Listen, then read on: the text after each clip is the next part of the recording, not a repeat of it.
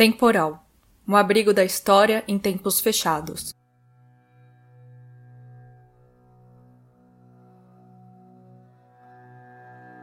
As primeiras notícias sobre os campos de extermínio nazistas começaram a difundir-se no ano crucial de 1942. Eram notícias vagas, mas convergentes entre si. Delineavam um massacre de proporções tão amplas, de uma crueldade tão extrema, de motivações tão intrincadas que o público tendia a rejeitá-las, em razão de seu próprio absurdo. É significativo como essa rejeição tenha sido prevista com muita antecipação pelos próprios culpados. Muitos sobreviventes recordam que os SS se divertiam, avisando cinicamente os prisioneiros. Seja qual for o fim desta guerra, a guerra contra vocês, nós ganhamos. Ninguém restará para dar testemunho. Mas, mesmo que alguém escape, o mundo não lhe dará crédito.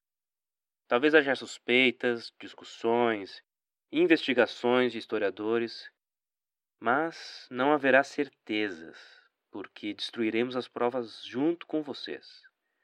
E ainda que fiquem algumas provas e sobreviva alguém, as pessoas dirão que os fatos narrados são tão monstruosos que não merecem confiança. Dirão que são exageros da propaganda aliada e acreditarão em nós, que negaremos tudo, e não em vocês. Nós é que editaremos a história dos campos. Primo Levi, os afogados e os sobreviventes. Olá, pessoal. Meu nome é Sônia Menezes e eu gostaria de começar agradecendo o convite, para participar dessa conversa tão importante, para a gente debater aí alguns temas muito relevantes desse momento que a gente está vivendo. Sônia Menezes é professora no Departamento de História da Universidade Regional do Cariri. Ela é doutora pela Universidade Federal Fluminense e estuda as relações entre história, mídia e história pública.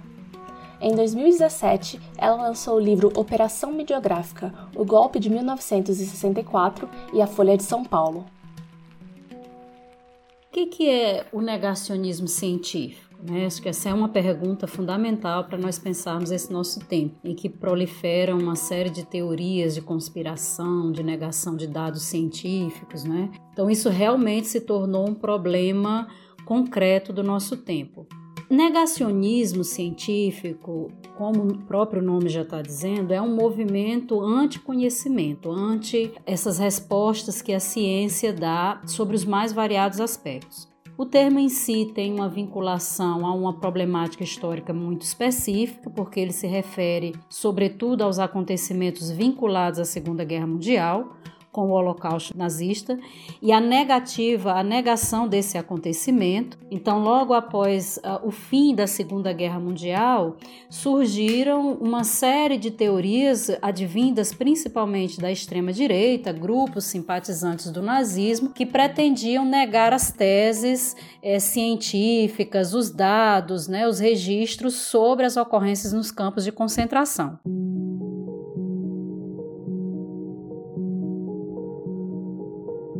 Esse movimento ele ganhou uma série de repercussão em vários espaços, inclusive acadêmicos, nos quais ele queria se colocar não como negação, mas como revisão da história, e esse é um grande problema, porque em algum momento o negacionismo quis ser confundido com revisionismo histórico, e são coisas absolutamente diferentes.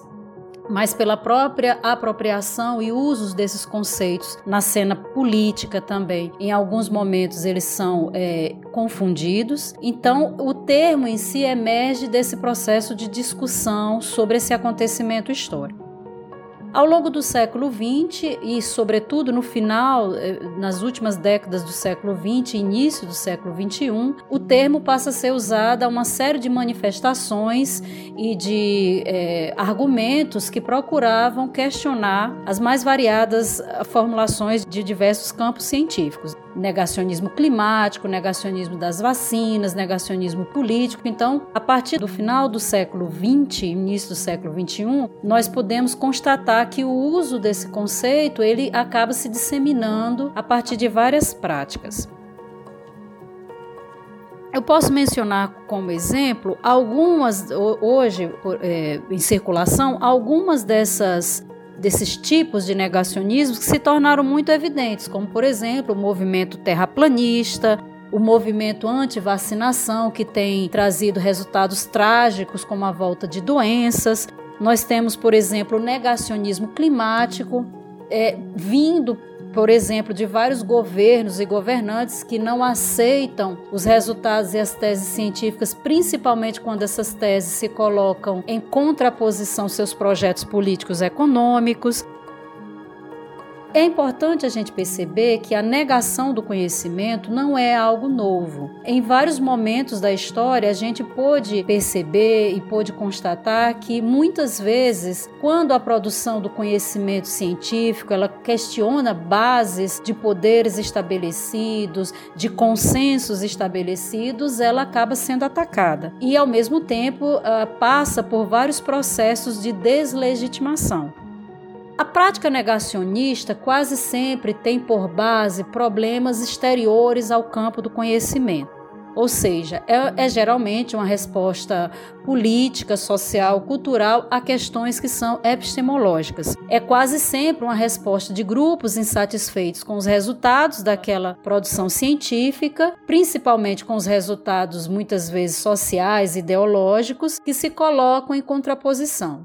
Essas práticas negacionistas têm, por sua vez, várias características e não apenas uma. É muito comum a gente ter alguns elementos muito vinculados a esses discursos negacionistas, como, por exemplo, teorias da conspiração, de que existe, na verdade, um pacto entre vários sujeitos a fim de derrubar um determinado grupo, a existência de inimigos ou de sujeitos indefinidos que estariam por trás dessas teorias, não é? Existe sempre uma tentativa de desqualificação desses dados a partir de um olhar de questionamentos que são externos à própria produção desse conhecimento científico. A gente tem, por exemplo, a manifestação de algumas teses negacionistas que, na verdade, congregam vários outros argumentos em um só. É o exemplo da tese globalista, muito difundida aqui no Brasil e também nos Estados Unidos, segundo a qual haveria uma trama internacional, né, do chamado marxismo cultural, que pretende modificar e controlar sujeitos em várias partes do mundo, em vários países.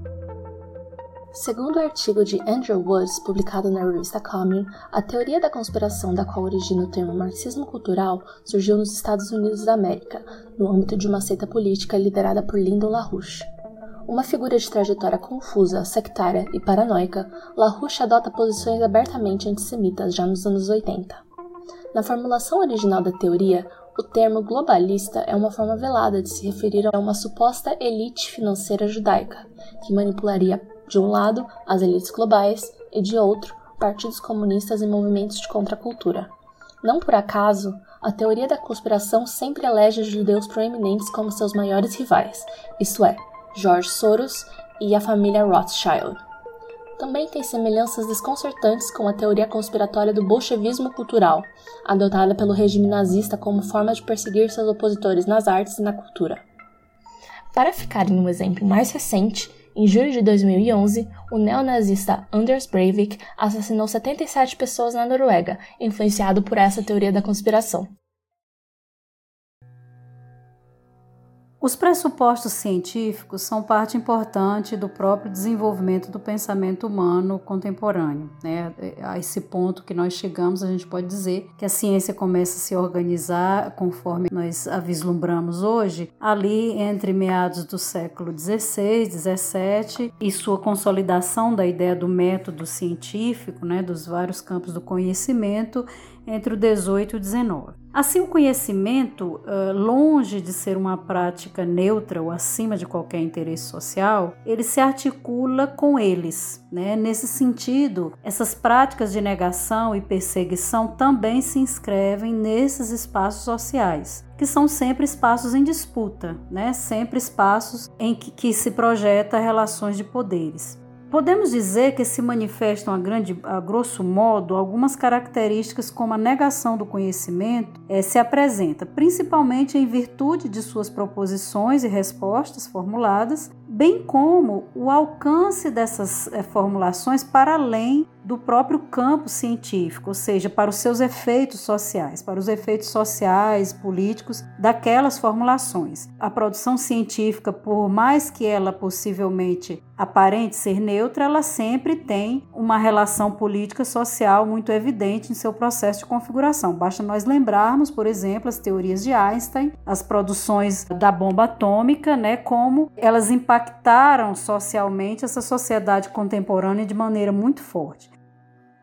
Agora mesmo, no século XX e século XXI, assistimos diversos episódios de negação que acabaram por instaurar profundos problemas em diversas sociedades. Como alguns dos mais emblemáticos, eu posso destacar o caso do genocídio armênio e sua negação. Um grande problema, talvez um dos maiores problemas, essa repetição, essa recusa do governo turco em aceitar, em referendar, né, a aceitação desse trágico episódio, mas também a gente pode mencionar outras ocorrências nas quais os estados estiveram diretamente envolvidos, como foi o caso do desastre de Chernobyl. Houve uma insistente postura do governo soviético em negar essa divulgação de informações tanto sobre aquelas ocorrências para as pessoas que viviam naquele momento, mas também para o restante do mundo, né? Trazendo à tona um drama e uma tragédia sem precedentes.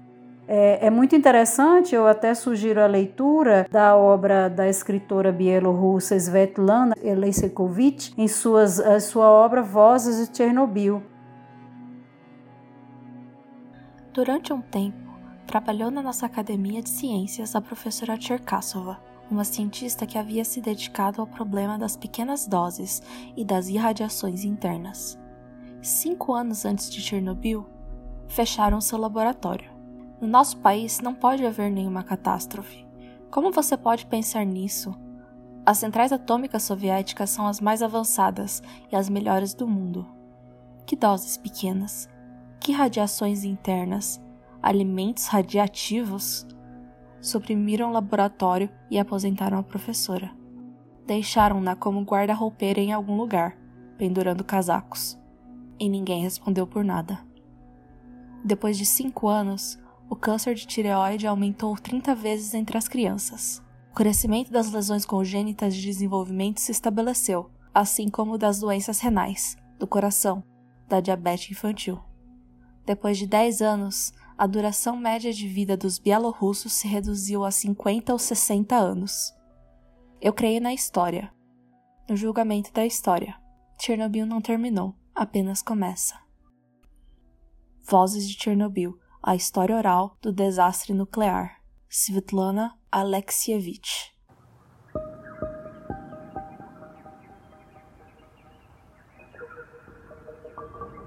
Essas práticas negacionistas evidenciam teorias que se sustentam muitas vezes em bases metodológicas muito frágeis ou comprometidas com interesses políticos, étnicos, religiosos, né? É o exemplo da negação do Holocausto que eu já falei na minha primeira resposta.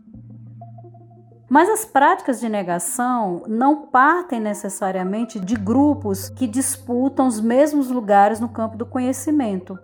Ao contrário, muitas vezes elas são impulsionadas por conjunturas, sujeitos, grupos e até estados que, insatisfeitos com os resultados daqueles enunciados e o seu potencial de mobilização ou de transformação, né, dessas sociedades, podem simplesmente questioná-los a partir de teorias de conspiração, né, de formulações muito marcadas por esses presentes. E quase sempre acabam se arrogando o direito de falar de uma verdade oculta, do que teria sido uma verdade omitida. Esses são características ou elementos, né, muito arquétipos, muito próximos, vinculados a essas práticas negacionistas.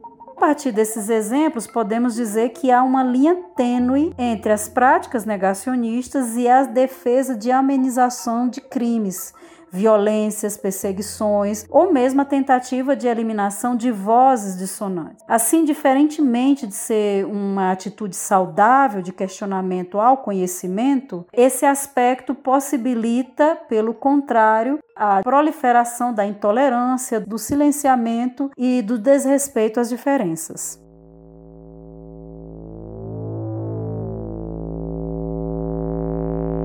É lamentável que os projetos de pesquisa, das políticas públicas, sejam interrompidos ou por fatalidades dessa natureza, ou por morte, ou por burocracia e por estruturas de poder que se destroem umas às outras. A pesquisa perdeu muito, né? Porque não foi só o nosso grupo, acho que toda uma geração que poderia levar adiante um projeto. Era um momento muito importante da ciência. Foi quando se descobriu a dupla hélice do DNA, quando se começou a descobrir os ribossomas, a síntese de proteína. Então era um momento de revolução científica, praticamente. E esse grupo de jovens, que era o Thomas Mack, eu, muitos, não preciso nomeá-los, mas era um grupo grande. E junto com os professores mais, o Michel Rabinovici, da astrologia, o Hildebrando, o Luiz Rey, o Vitor do Senzai, nós estimulávamos, e nós jovens entusiastas, a pesquisa experimental. E isso incomodava alguns setores dentro da faculdade. Quando veio o golpe militar, aí somaram-se o espírito de revolucionário, de guerra revolucionária do corpo militar, com essa insatisfação interna dentro da faculdade de medicina. Não política, mas insatisfação. Essa coisa é muito comum na universidade. Desavenças pessoais, inveja, ciúme, competição, isso existe hoje como existia então. Isso propiciou que alguns grupos dentro da faculdade, não foi toda a faculdade, mas alguns setores, usassem o golpe militar para fazer denúncias contra algumas pessoas. O ministro que era da educação, ele recomenda ao reitor, Silva, que tome providências e, em função disso, tem lá um elenco de nomes que seriam altamente subversivos, acho que só poucos, né? Mas o elenco era grande. E o Ademar de Barros, que andava meio pendurado em cima do muro, mas com medo de se atingir também, cumpriu imediatamente a recomendação, não foi uma ordem que veio do Exército, do Segundo Exército, uma recomendação com relação aos comunistas. O Ademar de Barros faz um decreto e nos demite da Universidade de São Paulo.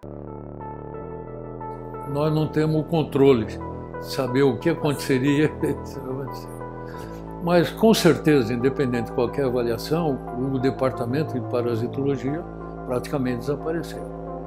De todos os docentes que tinham, acho que ficaram só dois no departamento. O departamento passou a ser visto dentro da universidade como um núcleo perigoso do sistema, porque lidava com informação, que é uma coisa que os regimes autoritários detestam, temem e procuram sufocar com medidas repressivas. A partir desse momento, começa esse desmonte do departamento. Depoimentos de Cremilda Medina, Erley Plasman e Simval Medina, disponíveis na TV USP. A Comissão da Verdade da Universidade de São Paulo investigou a perseguição contra professores, funcionários e alunos durante a ditadura civil-militar.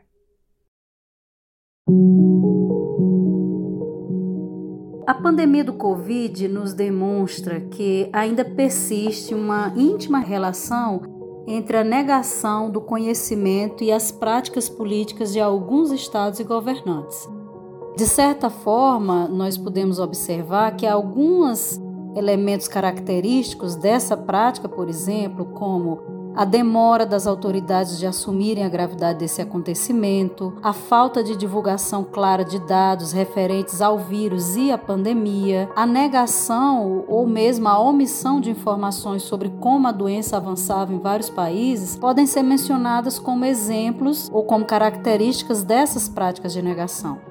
É claro que nem todos os países tiveram essa postura, né? Nós tivemos casos de países como a Alemanha e a Austrália que conseguiram enfrentar o problema de acordo com a gravidade que ele pedia. Mas em muitos países, como foi o caso do Brasil, assistimos uma sucessão de ocorrências lastimáveis que apontam para todas as características de uma política governamental de negação. Por exemplo, assistimos a uma disputa na cena pública em que o governo brasileiro queria, sobre como esse governo brasileiro queria ver esse episódio e como ele efetivamente tem se apresentado, se constituído na nossa realidade. Hoje, por exemplo, o Brasil passou dos 65 mil mortos. É um número altíssimo, mas que reflete esse tipo de prática, esses vários vai e vens desse tratamento da doença na cena pública. No momento da edição desse episódio, já passamos a triste marca dos 100 mil mortos. Desde a primeira hora, por exemplo, o governo já se referiu a essa doença como uma gripezinha, contradizendo todas as informações científicas sobre a doença e o que levou a atrasar em muito as medidas de contenção desse processo, né? Dessas medidas de isolamento social, de uso de equipamentos de segurança, por exemplo, do controle de grandes aglomerações na cena pública. Pelo contrário, nós vimos estimuladas manifestações logo nos primeiros meses da pandemia. Pode-se destacar ainda dois agravantes. A tentativa de omissão de dados, né, sobre o andamento da doença no país. Nós tivemos, por exemplo, a troca de dois ministros da saúde e atualmente temos um ministro interino. E além disso, dessa dificuldade de clareza do tratamento da doença, nós tivemos também ainda orientações a partir do Ministério da Saúde de prescrição de medicamentos para os quais não há qualquer consenso científico de sua eficácia contra a doença. Então, nesse episódio, né, que é a pandemia, nós podemos constatar esses elementos clássicos desse negacionismo, dessas tentativas de manipulação de dados, de ataques de profissionais, que nós escutamos várias notícias, né, desses ataques, e também essa negação de prescrição dessas orientações científicas. Todos esses processos, né, e essas ocorrências nos levam a perceber como o caso da pandemia, do combate à pandemia no Brasil, pode ser considerado um tipo exemplar para entendermos como agem essas práticas negacionistas e quais seus efeitos danosos para as sociedades. Pensando no caso específico do Brasil, vamos falar um pouco sobre os efeitos do negacionismo científico dos últimos anos. Eu gostaria de começar respondendo essa pergunta falando um pouco sobre a própria emergência do conceito de negacionismo na cena pública brasileira. Esse é um conceito relativamente novo na nossa cena pública, ou seja, nos debates públicos do país. Sobretudo, destaco o conceito compreendido a partir de um conjunto de práticas identificadas com essa negação de dados e informações científicas, conforme eu tentei caracterizar aqui. Até 2015, mais ou menos, havia poucas matérias de jornais dedicadas a esse tema, sobretudo aos usos do conceito propriamente dito. Por isso, tem vários motivos, o principal deles talvez seja pela própria construção desse conceito a partir de um contexto que é europeu, né, advindo desses efeitos danosos, né, da Segunda Guerra Mundial, mas aqui, nos últimos 2 anos, essa conjuntura se modificou bastante, né? Esse cenário se modificou bastante. Pode-se dizer que nos últimos 2 anos, a produção de matérias dedicadas a esse tema do negacionismo foi bem maior do que nos 30 anos anteriores. A título de exemplo, eu realizei um mapeamento sobre o tema no jornal Folha de São Paulo e identifiquei até mais ou menos ali início de 2019, 74 menções a esse tema. Agora vejamos que interessante, numa busca rápida sobre esse mesmo conceito no último ano no jornal, ele aparece 113 vezes. Percebe-se dessa forma uma hiperutilização do conceito que aparece muito provavelmente como resultado de um grande problema para essa sociedade. Isso pode ter várias linhas de explicação, mas eu não poderia deixar de destacar que a primeira delas é, sem dúvida, o perfil político do atual governo brasileiro, que adotou a negação do conhecimento quase como política de Estado. Os episódios relacionados a isso são vários, como, por exemplo, aquele que envolveu o renomado físico, pesquisador, diretor do INPE, o professor Ricardo Falcão, demitido no auge das queimadas por divulgar os dados sobre aquela ocorrência. Essas ocorrências e a forma como esses dados se apresentavam contrapunham os interesses do governo atual e na sua empreitada de omitir esses dados. No caso da negação da ditadura militar, que é um exemplo que eu gostaria de me deter um pouco mais, há algumas particularidades. Esse episódio representa um grande lugar nas disputas de memórias e narrativas da sociedade brasileira, e sempre foi possível constatarmos grupos reativos às teses gerais que sustentam o regime ditatorial de 21 anos, nessa compreensão desse episódio como ditadura e a forma como ela vem sendo narrada. Contudo, nos últimos 7 anos, a abordagem do episódio na cena pública brasileira tem se modificado significativamente. Percebe-se uma clara intenção de reconstituição desse episódio pela chave da negação de dados, pela amenização de seus efeitos, pela manipulação de informações diversas sobre o tema. Eu vou dar um exemplo muito interessante. O atual presidente da República, presidente Jair Bolsonaro, entrou na rede social do Facebook no ano de 2013.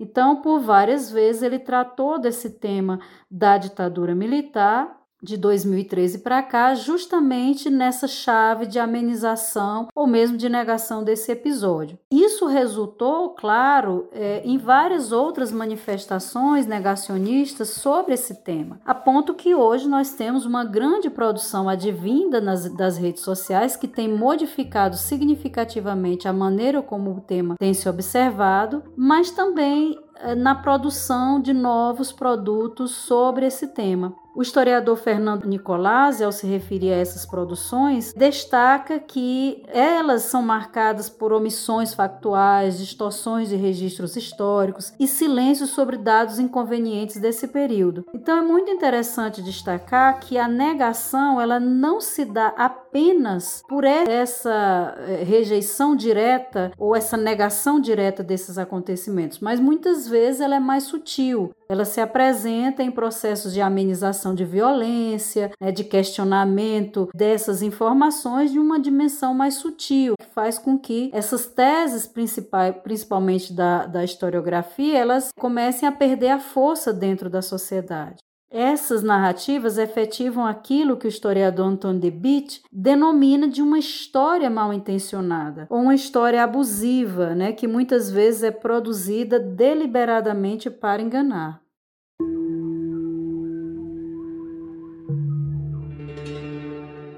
Eu sou Maria Amélia de Almeida Teles, aposentada, fui presa política, sequestrada em 28 de dezembro de 1972, juntamente com toda a minha família, e fui levada para o DOI-CODI, que funcionava na Operação Bandeirante, na 36ª Delegacia de Polícia, ali na Tutóia com Tomás Cavalhal. Eu fui presa na Vila Clementina e de lá encaminhada, transportada para o DOI-CODI e já fui eu, de imediato, eu, meu marido e um outro militante político com o nome de Carlos Nicolau Daniel, que posteriormente foi assassinado dentro da Operação Bandeirante sob tortura. O carcereiro me levava novamente para uma das salas de tortura e ele ali antes, junto à escada, na frente da escada que tinha para subir para as duas salas de tortura, ele me parou lá, me parou com um jornal e me mostrou o jornal, abriu o jornal. E no jornal estava escrito assim, terrorista morto em tiroteio. porque eu não conseguia nem ler as letrinhas, eu só via as letras garrafais, terrorista motivo. E tinha a foto do Daniele. E eu falei com ele, mas isso é uma mentira que vocês estão fazendo, porque o Daniele foi morto aqui nessa sala. Eu estava quase muito próximo da sala onde o Daniele foi assassinado. Ele foi tão espancado que ele foi arrebentado, ele tinha hemorragia, ele saía sangue nos ouvidos, na boca, ele foi arrebentado, eu vi isso. Esse jornal trazia uma versão mentirosa e eu falei isso com ele. E ele falou assim, eu estou falando com você friamente. Aqui, para as mortes de vocês, nós damos a versão que nós queremos. E você, se não colaborar, você também pode ter uma manchete como esta, ou amanhã, ou depois. Nós não temos pressa, mas você fique sabendo disso. Nós lutávamos, nós, que eu falo, nós, os familiares de mortos a policiais políticos, lutávamos pela abertura dos arquivos policiais. E esses arquivos policiais nós descobrimos que estavam na Polícia Federal. Me parece que o superintendente dessa Polícia Federal, né, em 91, seria o Romeu Tuma. E quem cuidava desses arquivos, por absurdo que seja, era o Calandra. Ele tinha sido transferido, porque fecharam o DOPS e ele foi, o Tuma levou essa turma toda para a Polícia Federal. Ele estava lá cuidando dos arquivos, que provavelmente, como a gente comentou na época, é colocar a raposa cuidando do galinheiro.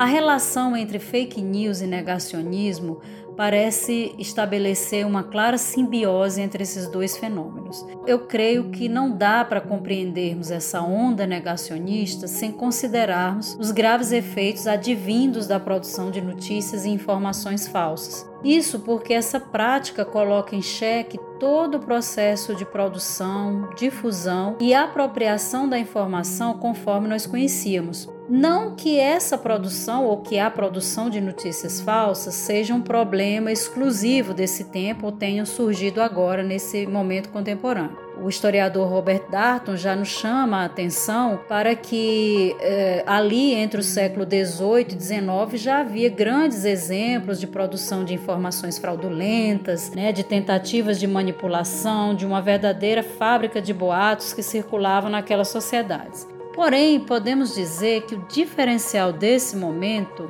é a profusão avassaladora dessas informações fraudulentas. Antes mesmo que consigamos responder a uma dessas notícias fraudulentas, outras 100 já estão jogadas na cena pública. Isso desarticula não somente os pressupostos da informação considerada segura, mas as próprias bases de confiança dessa sociedade em suas mais variadas instituições.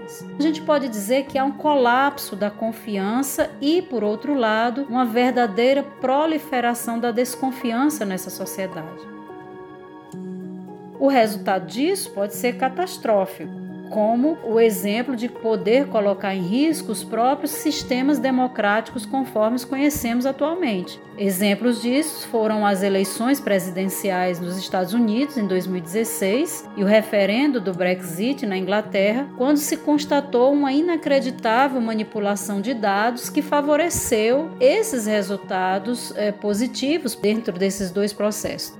Esse mesmo exemplo pode ser tomado como no caso das eleições presidenciais do Brasil em 2018. Numa pesquisa realizada pelo Datafolha, entre o primeiro e o segundo turno, se constatou que mais de 90% dos eleitores haviam sido expostos a notícias falsas. Notícias foram distribuídas em redes sociais, como o Facebook, mas principalmente tiveram uma grande repercussão em grupos de WhatsApp. Segundo o relatório da Reuters, mais de 1 milhão de grupos foram criados no Brasil em 2018 para tratar desse tema.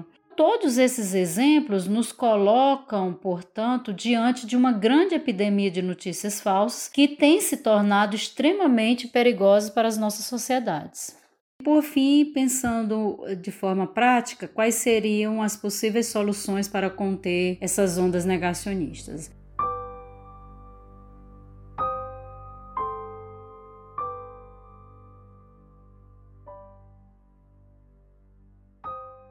Esse é um problema de difícil solução, é um problema muito próprio do nosso tempo, mas eu creio que a gente pode apontar aí algumas possibilidades de respostas, se não de conter totalmente essas ondas ou essa onda negacionista, mas de equilibrar esse jogo de forças. Eu acho que o primeiro deles, a primeira alternativa, a possibilidade, ela passa muito pela melhoria e o fortalecimento dos nossos sistemas educacionais, pela criação de políticas públicas que devem incluir necessariamente elementos do letramento digital. Se a gente for pensar, grande parte da informação, seja a informação noticiosa que nós temos no dia a dia, seja a informação científica, passa hoje por essa produção digital que tem os mais variados formatos. É muito importante nós construirmos estratégias de letramento digital a fim de que os vários sujeitos possam ser preparados para lidar